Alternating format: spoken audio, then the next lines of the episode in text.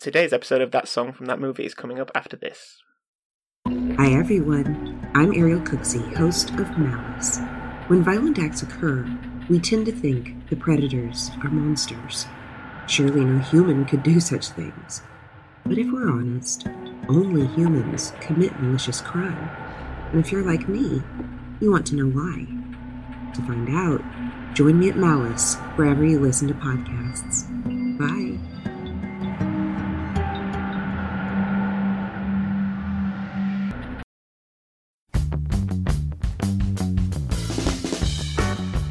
Okay, I'll be honest, most people haven't seen Casablanca, but you will have definitely heard the song. And this week we do actually crack some decent jokes, so that should be enough for another episode of that song from that movie.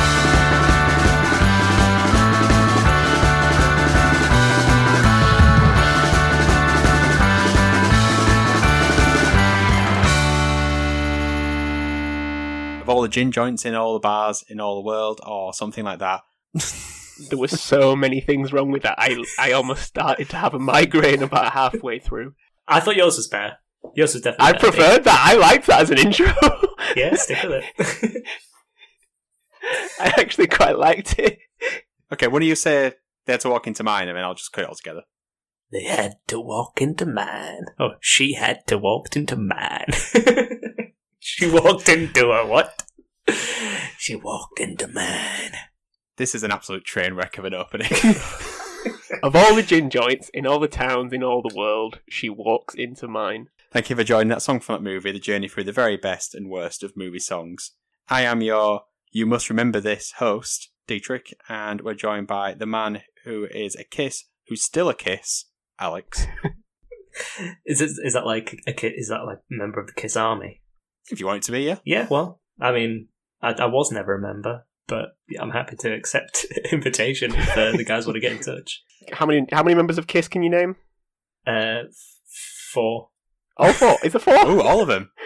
Name them. Okay, so Gene Simmons, Yep. Peter Criss, yeah.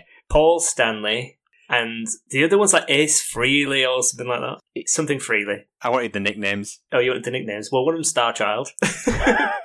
one of them's the cat. One of them's the demon. And one of them's the spaceman or starman. And then Alex. And then me. And we're also joined by a Psy who's just a Psy, Ben. No, I prefer to be the Kiss. There's no band called Psy. Oh, I I can be the sort of the Korean pop star Psy. Simon and Garfunkel. Mm, how many members of Simon and Garfunkel can you name, Alex? None.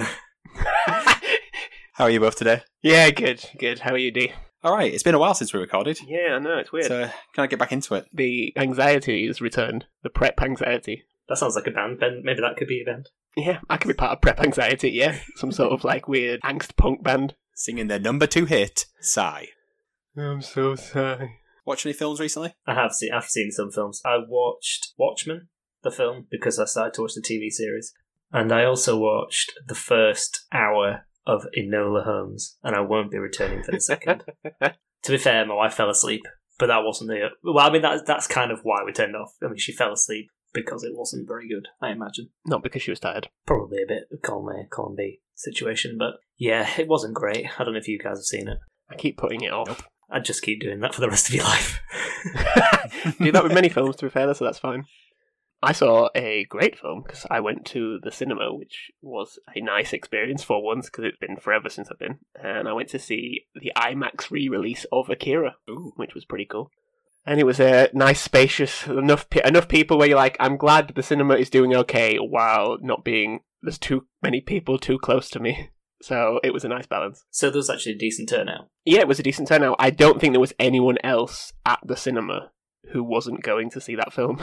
I mean, there was other films on, but I think that kind of paints the sorry picture of what the current cinema industry is like. But yeah, it's a great film. No song though. Was there a song in Enola Holmes, Alex? Uh, not that I remember. There was plenty in Watchmen, though. Watchmen's got a very good soundtrack, Oh yeah, it has. Yeah. My Chemical Romance. amongst other things. Yeah. I watched a film with lots of songs in, and we probably will end up talking about one day. Frozen 2. First time you saw Frozen two? It was the first time in forever. Oh wow, it was like I set you up. If only it was in the second film. I know I was going to say that's the. I only remember the one song from the second film. Is it Into the Unknown? Yes, Panic at the Disco version. It was the one in the middle where Olaf sings, which was quite good. What was it? It's like it's like he's just starting to realise what it's like being grown up or something. I can't quite remember. Yeah, you're right. I can't remember how it goes. No. I think that sort of says quite a lot about the film. Can't say a song is good and then not remember it. well, I remember when I'm watching, it, I was like, "Oh, this is quite a funny song," but I don't remember it being catchy. I remember it being quite funny. Yeah, equally, I I remember liking uh, Kristoff. Is that his name?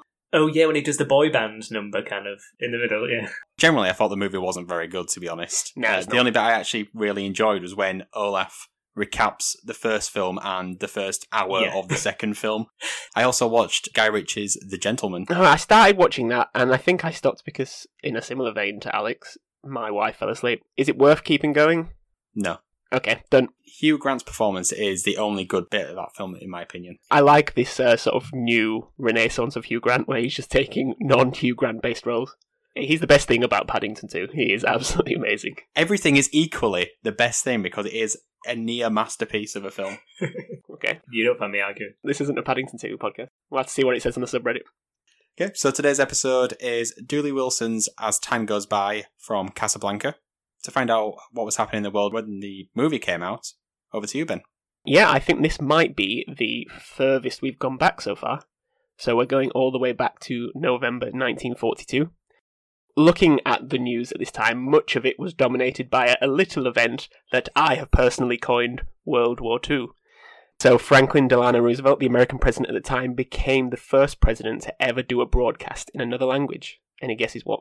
You French, English. Japanese. In another language, English. It was French, Alex, yes. I would never have guessed that, and I can't remember why. Why it was French? Why did it in French? Presumably, it was because something to do with the French alliance. I don't know. and I can only imagine it was a terrible French accent. In other news, the Church of England abolished the rule stating that women must wear hats in church, leading to short men in the back row applauding. Harpies. How are men supposed to worship God if their heads are on show?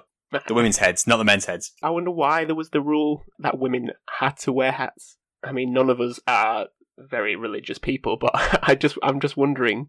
To keep the devil from their brains. Yep, I forgot the the opening line of the Bible. Keep your hats on, ladies. This is going to be a bumpy ride. in very topical news, Joe Biden was born in Scranton, Pennsylvania. It's very topical. Also shows just how old Joe Biden is. It does, doesn't it? It really does. Born in Scranton. He was born in Scranton, yes, at the Oh God. office, office. The Electric City. And just for you guys, I scoured the internet, and I apologise to anyone of Polynesian descent as I butcher this name, but Afa Anoa'i, professional Oh. wrestler and uncle to the likes of Yokozuna and Roman Reigns, was born. D was the one who put that on Wikipedia. So I'll keep the wrestling pattern going. But yes, the best news of this time was obviously that the film Casablanca came out. So, for those unaware, Casablanca is a 1942 wartime romantic thriller directed by Michael Curtiz, which I will always remember because, and you two were here at this point, there's a place called Fab Cafe in Leeds, and there was a question for the prize to win, I think it was like 50 quid, and I went up, my raffle ticket came out, it was a movie question, and everyone looked at me like, Ben knows films, he'll know the answer, and the question was, who directed Casablanca? And I didn't know, and it still sticks with me, it haunts me. It might be one of the worst, lowest points of my life. Sounds like you've lived a pretty good life, Ben. Anyway, so the film starring Humphrey Bogart and Ingrid Bergman, in which Rick Blaine, played by Bogart, discovers his old flame Ilsa is in town with her husband, a famed revolutionary and thorn in the Nazi side. With Germans on their tail, Ilsa knows Rick may be one of the few people who can help them escape from Casablanca. Now, D, I think, if I'm right, you've not seen this film, correct? Correct. So once I get rid of the shame that that holds, Whoa, whoa, whoa, whoa, shame. I'm righteous, Ben. I'm righteous. I'm not going to stand here and let you present some artsy fartsy film critic scientific argument based on facts. I'm just a regular dude. I love my family. Rock, flag and eagle, right, Ben? Well, I thought you were going to go to planes, trains, and automobiles. yeah, I like me. My friends like me. I was only literally. I was only going to ask you, what do you know of the film? I think Roger Ebert put it best when he said that Citizen Kane might be the greater film, but Casablanca is the more loved. That is true. It is. It is also very scary. I had a weird moment there where I almost felt like checking. Are you looking at my notes? Is are you? Uh, is, have I got remote management on my computer? Is there some? Am I sharing my screen? Do you actually know anything about the film? Uh, yeah, I would say that it continues to impress today. It's a romantic love triangle with an exotic backdrop, Oh although it was shot entirely in Hollywood. Uh, But it wasn't the only trickery. Ingrid Bergman was filmed using a softening filter and catch lights to make her features sparkle. It sounds to me like he knows quite a fair bit, fair amount about the film. Just off the dome piece.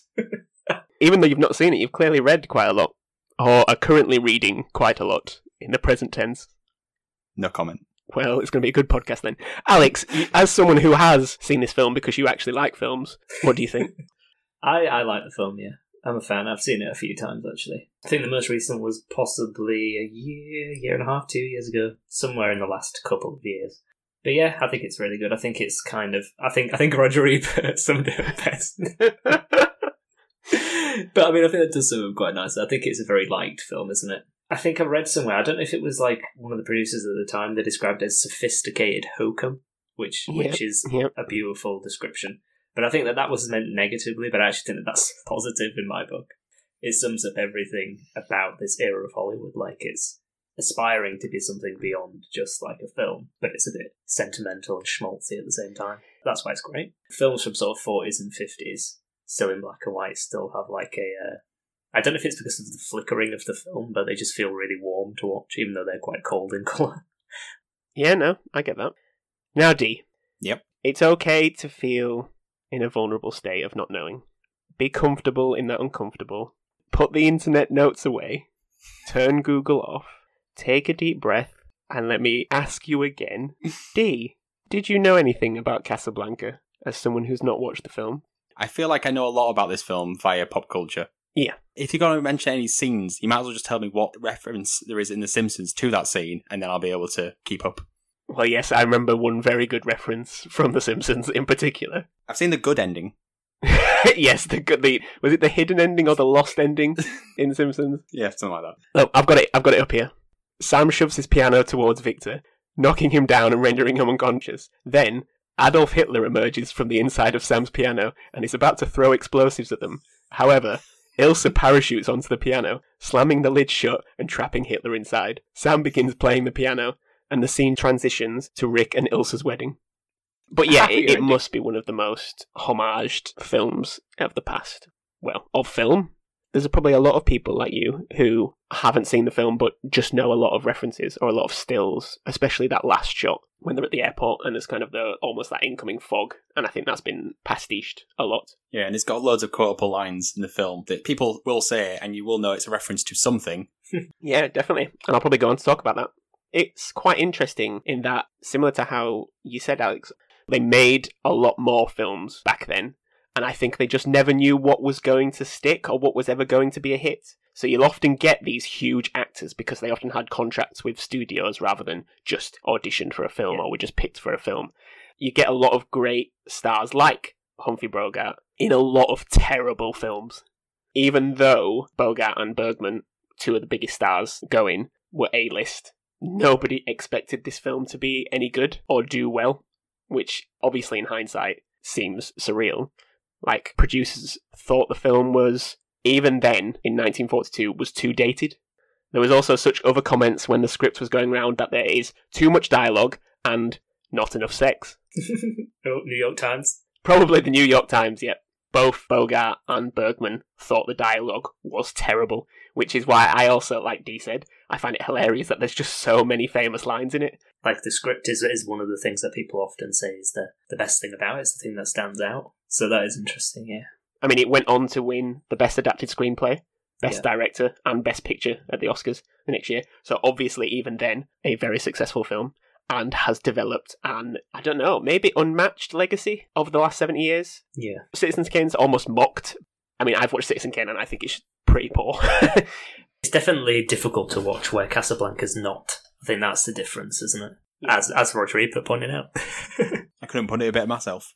it, I think it was one of the first of 25 films to go into the National Film Registry as culturally, aesthetically, or historically significant. Hmm. And when it opened in 1989, it was one of the first to go in, which just states just how big of an impact this film has. But did people know that there was almost a remake? I haven't read about it. I did. I did see when I was doing research earlier that there was like a section on a certain encyclopedic website that said potential remake that I did not read. How recent are we talking? Early to mid 2000s. Okay, Was it going to yeah. be potentially Casablanca in space? It wasn't, unfortunately. As a callback to Connor, too. it wasn't, unfortunately. I mean, think early to mid 2000s, who's huge at the time? Not in movies. Oh, Not in movies. But someone that's really tried to be in movies before. Robbie Williams. I would have loved it. To be fair, I could see Robbie Williams because of the album he did. No, in the early to mid 2000s, Madonna wanted to remake Casablanca with her playing Ilsa and Ashton Kutcher in the role of Rick Blaine. How early to mid noughties does that sound? I hope it would have been set in like the year 2000 as well. So like Ashton Kutcher would have worn like his truck hat and stuff.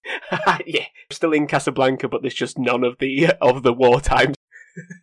I would have cast Jose Tension. Mourinho instead. Hmm. All the callbacks. Yeah, Madonna pitched the idea to every studio, and so I, I imagine her going to every single studio, but was unanimously rejected. With one studio executive telling her that this film is untouchable. the project has since been scrapped by Madonna. Give it up, Madge. Give it up. D, you mentioned it, but the dialogue and screenplay has some of the most famous lines of all time. There's six lines featured in the American Film Institute's 100 Years, 100 Quotes. That's some good going. Any guesses? As to what they are. Yeah, six lines from this film. D, you go first since you've not seen the film. Play it again, Sam. Fallacy. I'm going to come back to that. That's not a line from the film. Play it again. Play as time goes by. Something That's also not the line from the film. Play it, Sam. Oh, just play it, Sam. Play Play as as time goes by. That's right. Oh, the one that you said at the beginning about the gin joint, that's going to be one of them. We absolutely murdered that one. We had an aneurysm halfway through of all the gin joints in all the towns in all the world. She walked into mine. Uh, we'll always have Paris. We'll always have Paris, yep. Um, and then this is the start of a beautiful friendship. Yep. So, that, so there's two more you haven't got. What about the one where he tells Sam to play it? Because I don't think it does say yes. Um, you're a sentimentalist, uh, something like that. No. So the highest ranked quote in the list at number five is "Here's looking at you, kid," Oh, of course, sorry, yeah. and fourth highest is "Round up the usual suspects." Oh, yeah. And from that, one of the most famous lines, which is often misquoted, is "Play it again, Sam," is never referenced in the film, and it's one of those things that I've looked into it and tried to look and find the origin of this, but it's just one of those lines that is incredibly misquoted, and I wonder why. There must have been some reference to it. I mean, I thought it was "Play it again, Sam," Yeah, And I wonder why everyone that says. is. Yeah. but apparently it's just a cultural phenomenon in which everyone just thinks that Ingrid Bergman says "Play it again, Sam." I always feel as well though when people think that that's a line, they think it's Humphrey Bogart that says the line. That's that's what impression I had. Exactly. Yeah, that's also said um, online. Before I watched the clip of him singing it, I thought it was him. Yeah. He does ask him to play it later on in the film. Yeah, I think he says if you can play it for her, you can play it for me, or something that's like it, that. something along those lines. If you can play it for her, you can play it again, Sam. so yes, the actual line, "Play it, Sam. Play it as time goes by," leads to the song "As Time Goes By," which is said to Rick's piano man Sam, played by Dooley Wilson, who is the singer of the song we are covering today. Now that is a cool name. What do you think of the song, D? I'm assuming you have gone and listened to it back since you have never seen the film. I have, but I already knew what the song was Yes. before. I think everyone must have heard this song. You can't watch TV without some point hearing this song on an advert or something like that. So I think it's quite uh, well known. And it's a good song. It's it's really nicely done. It is a cover, right? It is, yes, we'll get into that. Alex, what do you think of the song? Yeah, I like it as well, as Dee said. What I like about it most is the way it sort of captures the main theme of the film. It's very well constructed script, as we always as we said earlier, and it's essentially about sort of obviously the coldness and the selfish and compassionate Nazi regime, and that's what Casablanca is at this time. But the heroes of the film, sort of, so Rick, Elsa, Laszlo, and Renault, are sort of all closet sentimentalists or they have this sort of empathy in them that they want to let out. And I think the song is kind of a reminder that those things that they had in Paris, for instance, with Rick and Elsa, are not dead or can never die. They cannot be killed by this Nazi regime. So it's sort of like that torch that burns within the film, the song. I think that's kind of why it really works. It feels like it should have been written for the film. So I'm surprised to hear you say that it was a cover. Yeah, it's it's interesting that because yeah, I thought it was written for the film. I don't know why. Maybe it's just the legacy that it has, and I just kind of, because I tie it to the film, I see them as inseparable. The origins of the song go back to 1931, so a whole 11 years before Casablanca was even released. The original version was by a man named Herman Hupfeld, quite a classic name. The song was written for a Broadway musical called Everybody's Welcome. Now, I'm not a musical fan to this extent of knowing what that is. I don't think it's a famous musical, and I'm pretty sure none of you guys have heard of this either. Definitely not. Is this where you reveal it's like the, the precursor to Hamilton or Yeah, something yeah, like that? yeah. The other bit when Nick Hamilton goes back in time. It has like three lines on Wikipedia, so I'm assuming it has not had a long lasting run on Broadway. In those 11 years before it was used in Casablanca, there were a dozen different artists across the US that used the song or sang the song. And I think that, again, I'm not 100% familiar with how the music industry worked in the US at the time, but I think this was also extremely common in that someone would pen or write a song and they would just disseminate it out to as many people who were willing to sing it, and it would just get played on local radio stations or added to LP tracks or anything. I think it's mostly associated with Dooley Wilson just because of the film, and he can't even play piano. He's not playing piano in the film, which I'm sorry if, if that's a shattering moment for anyone at home, That is a bit Sorry, of a shame guys, yeah. lowering the standard of the film. Yeah, he was a professional drummer. Could play the drums, but I think it might not have had the same effect if he just busted out into a mega drum solo. Drum solo.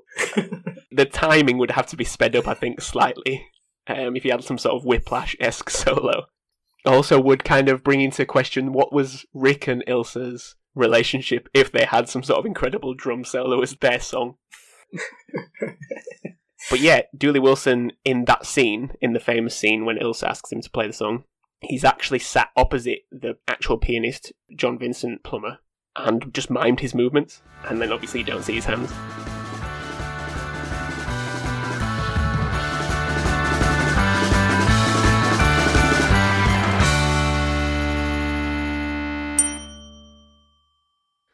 So, what do you guys? And this is hard question for D, since we have said many times he has not. I repeat, not seen Casablanca. But Alex, what do you think of the song's use in the film, if you remember it? Well, it's when it's when Ilsa first shows up at Rick's bar, is it? That's That's the first time, yeah. that's the first time it plays. Well, it's obvi- it's obviously a song about them two as a couple and their time in Paris, but it also Yeah. it comes Mhm, at a point where obviously Rick so he's requested that it never gets played again. I think doesn't he? And he and he sort of hears it playing, comes in, and that kind of instantly gives you the idea that he's changed, but he's been changed by the world, the way the world of Casablanca is. That he's become the, the Yep, sentimentality, absolutely. hmm the, the sort of the emotion, the empathy that he had with her in Paris has kind of all disappeared at this Yeah. point. Yeah. yeah. Mhm. D- D's agree. The best way to sum it up really Oh, is that it, it best encapsulates the cynicism versus idealism in the entire film. yeah, that's what I'm getting at. Well summarised. Thank you. You scratching off another note there, Ben. Uh, well, I'm just like rubbing my, I'm rubbing my head. Uh, well, I, unfortunately, I don't do the editing of this podcast. but yeah, what what D said that was kind of what I was getting at in a more rambly sort of way. I mean, it's perfectly, it's perfectly put, Dietrich. Yeah, it's perfectly put. I think it is the best scene in the film. It's got a weird, and I think it still has this effect now, almost of this time in cinema. I almost use this as like the nostalgic factor, and I think they're using it as almost looking back at better times when they lived in France in the film. I, when I listen to the song, it reminds me of that sort of silver screen era of film in the sort of 40s, and I, I don't know, it kind of has that similar effect on me. I don't know what it is necessarily about it. I was reading a book that I had that breaks it down quite a lot, and it talks about the use of the song as a, and I'm probably going to butcher this, but a leitmotif. Do people know what that means?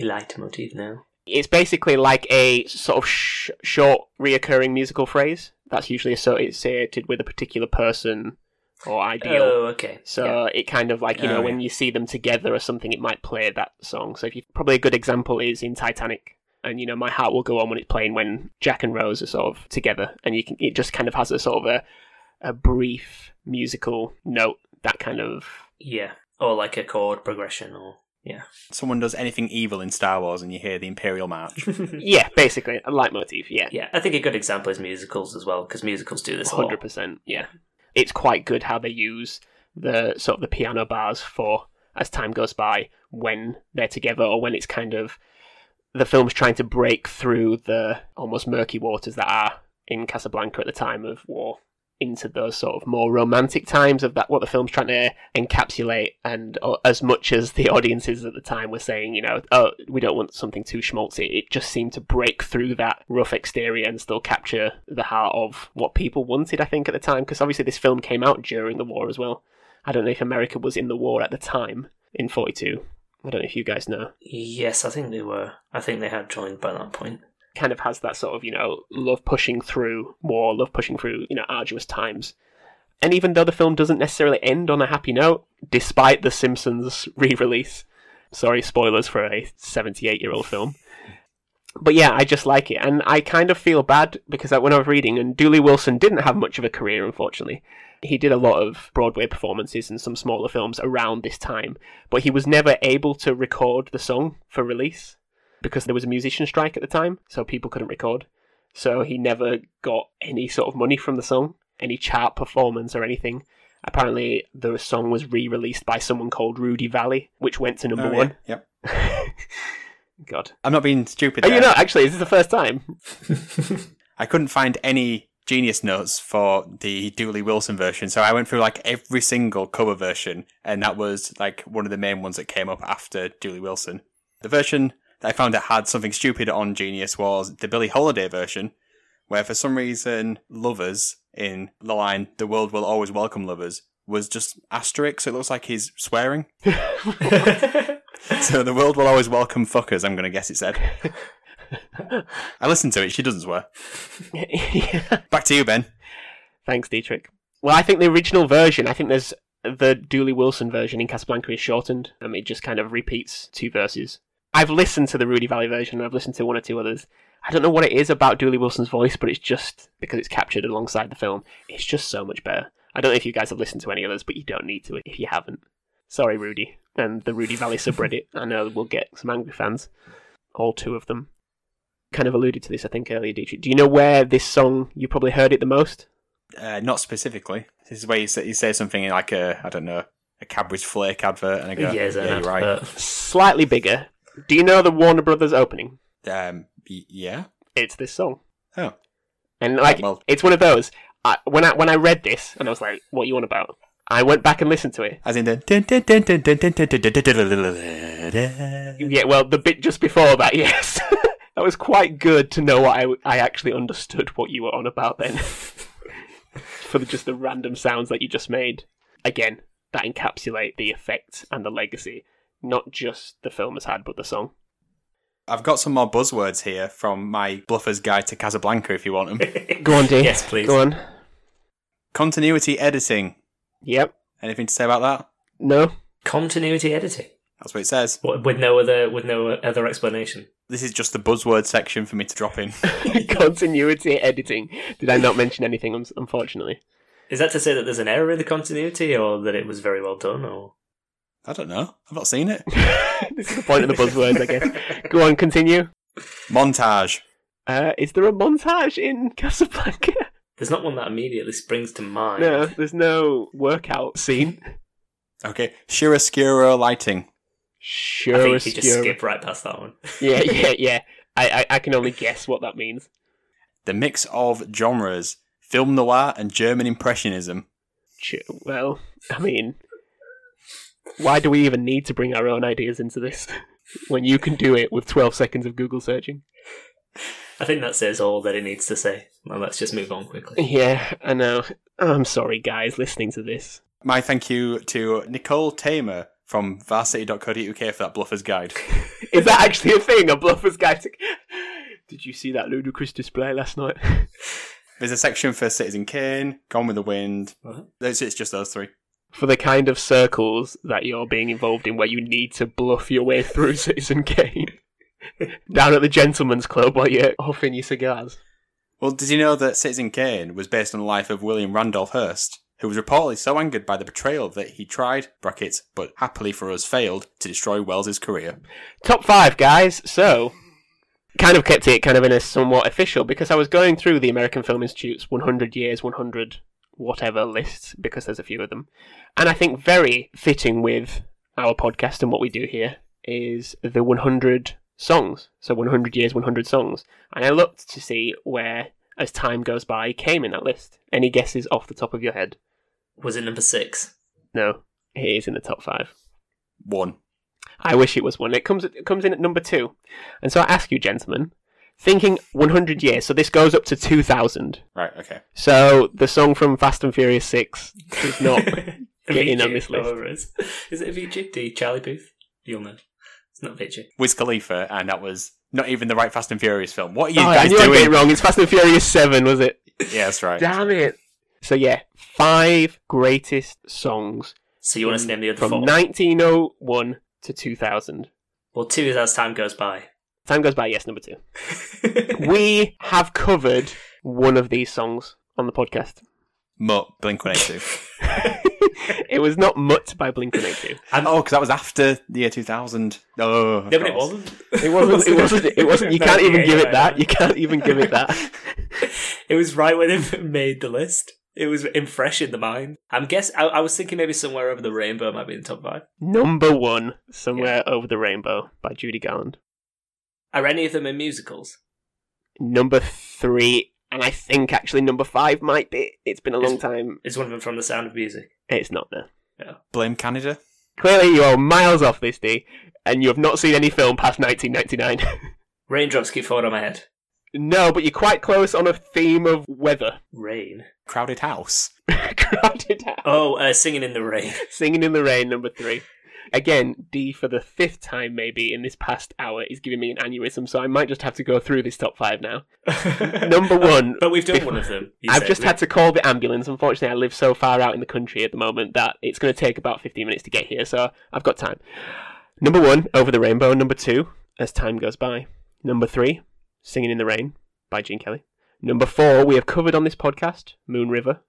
Ah. Oh, Moon River. I thought it was Moonraker.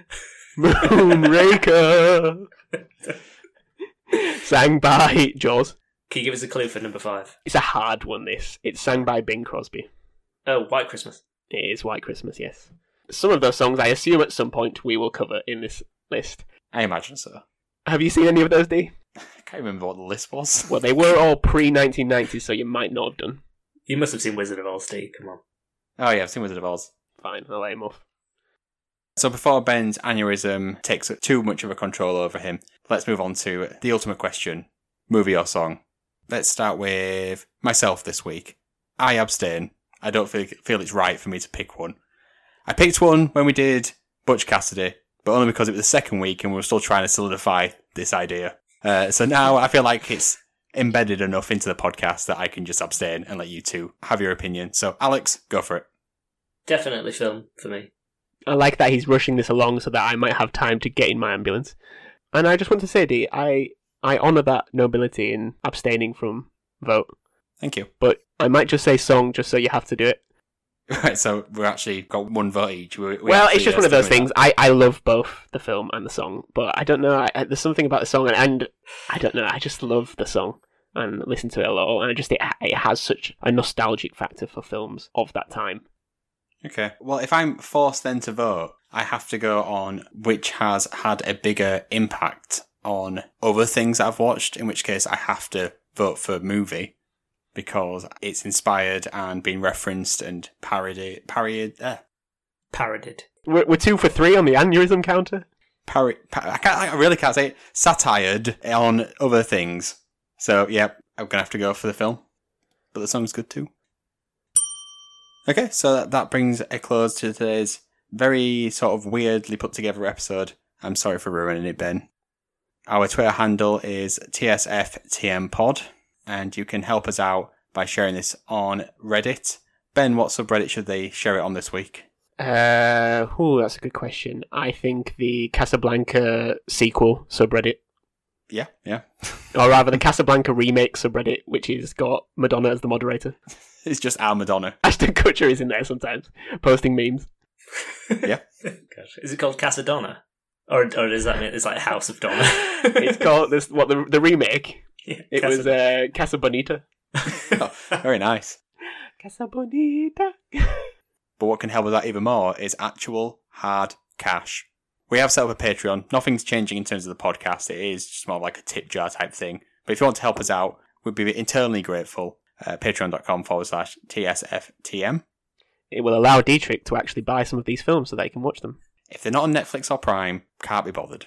So all that's left now is to do some goodbyes. So it's goodbye from me, goodbye, and goodbye from Alex. Listeners will always have the time before you listen to this podcast. I like that. And goodbye from Ben. I mean, I've not got really anything to say other than sorry, Michael Curtiz. He cost you £50. Why couldn't you have been Richard Curtis? You probably did. You probably cost me it. Put me off. Shouting Richard Curtis. Richard Curtis. Richard Curtis. If I remember rightly, Alex got his question right when he once went up. Yeah, and I still remember Alex's question. That's how ingrained this is into my trauma. That I remember Alex getting his JD selling Salinger question right. Yeah, that was my category, and I got the question right. I remember I've got I've been up twice and I've got them wrong twice. That and the capital of Paraguay. The question I had when I went up was who was the original actor of V in V for Vendetta? And I knew what it was, and I said the wrong name. I said James Pettifree instead of James Purefoy. £120 it was that night. Outrageous. So anyway, goodbye everybody. Bye. That's why I moved to Norwich. As time goes by. Yeah. Lovely stuff. Anybody call for a web slinger?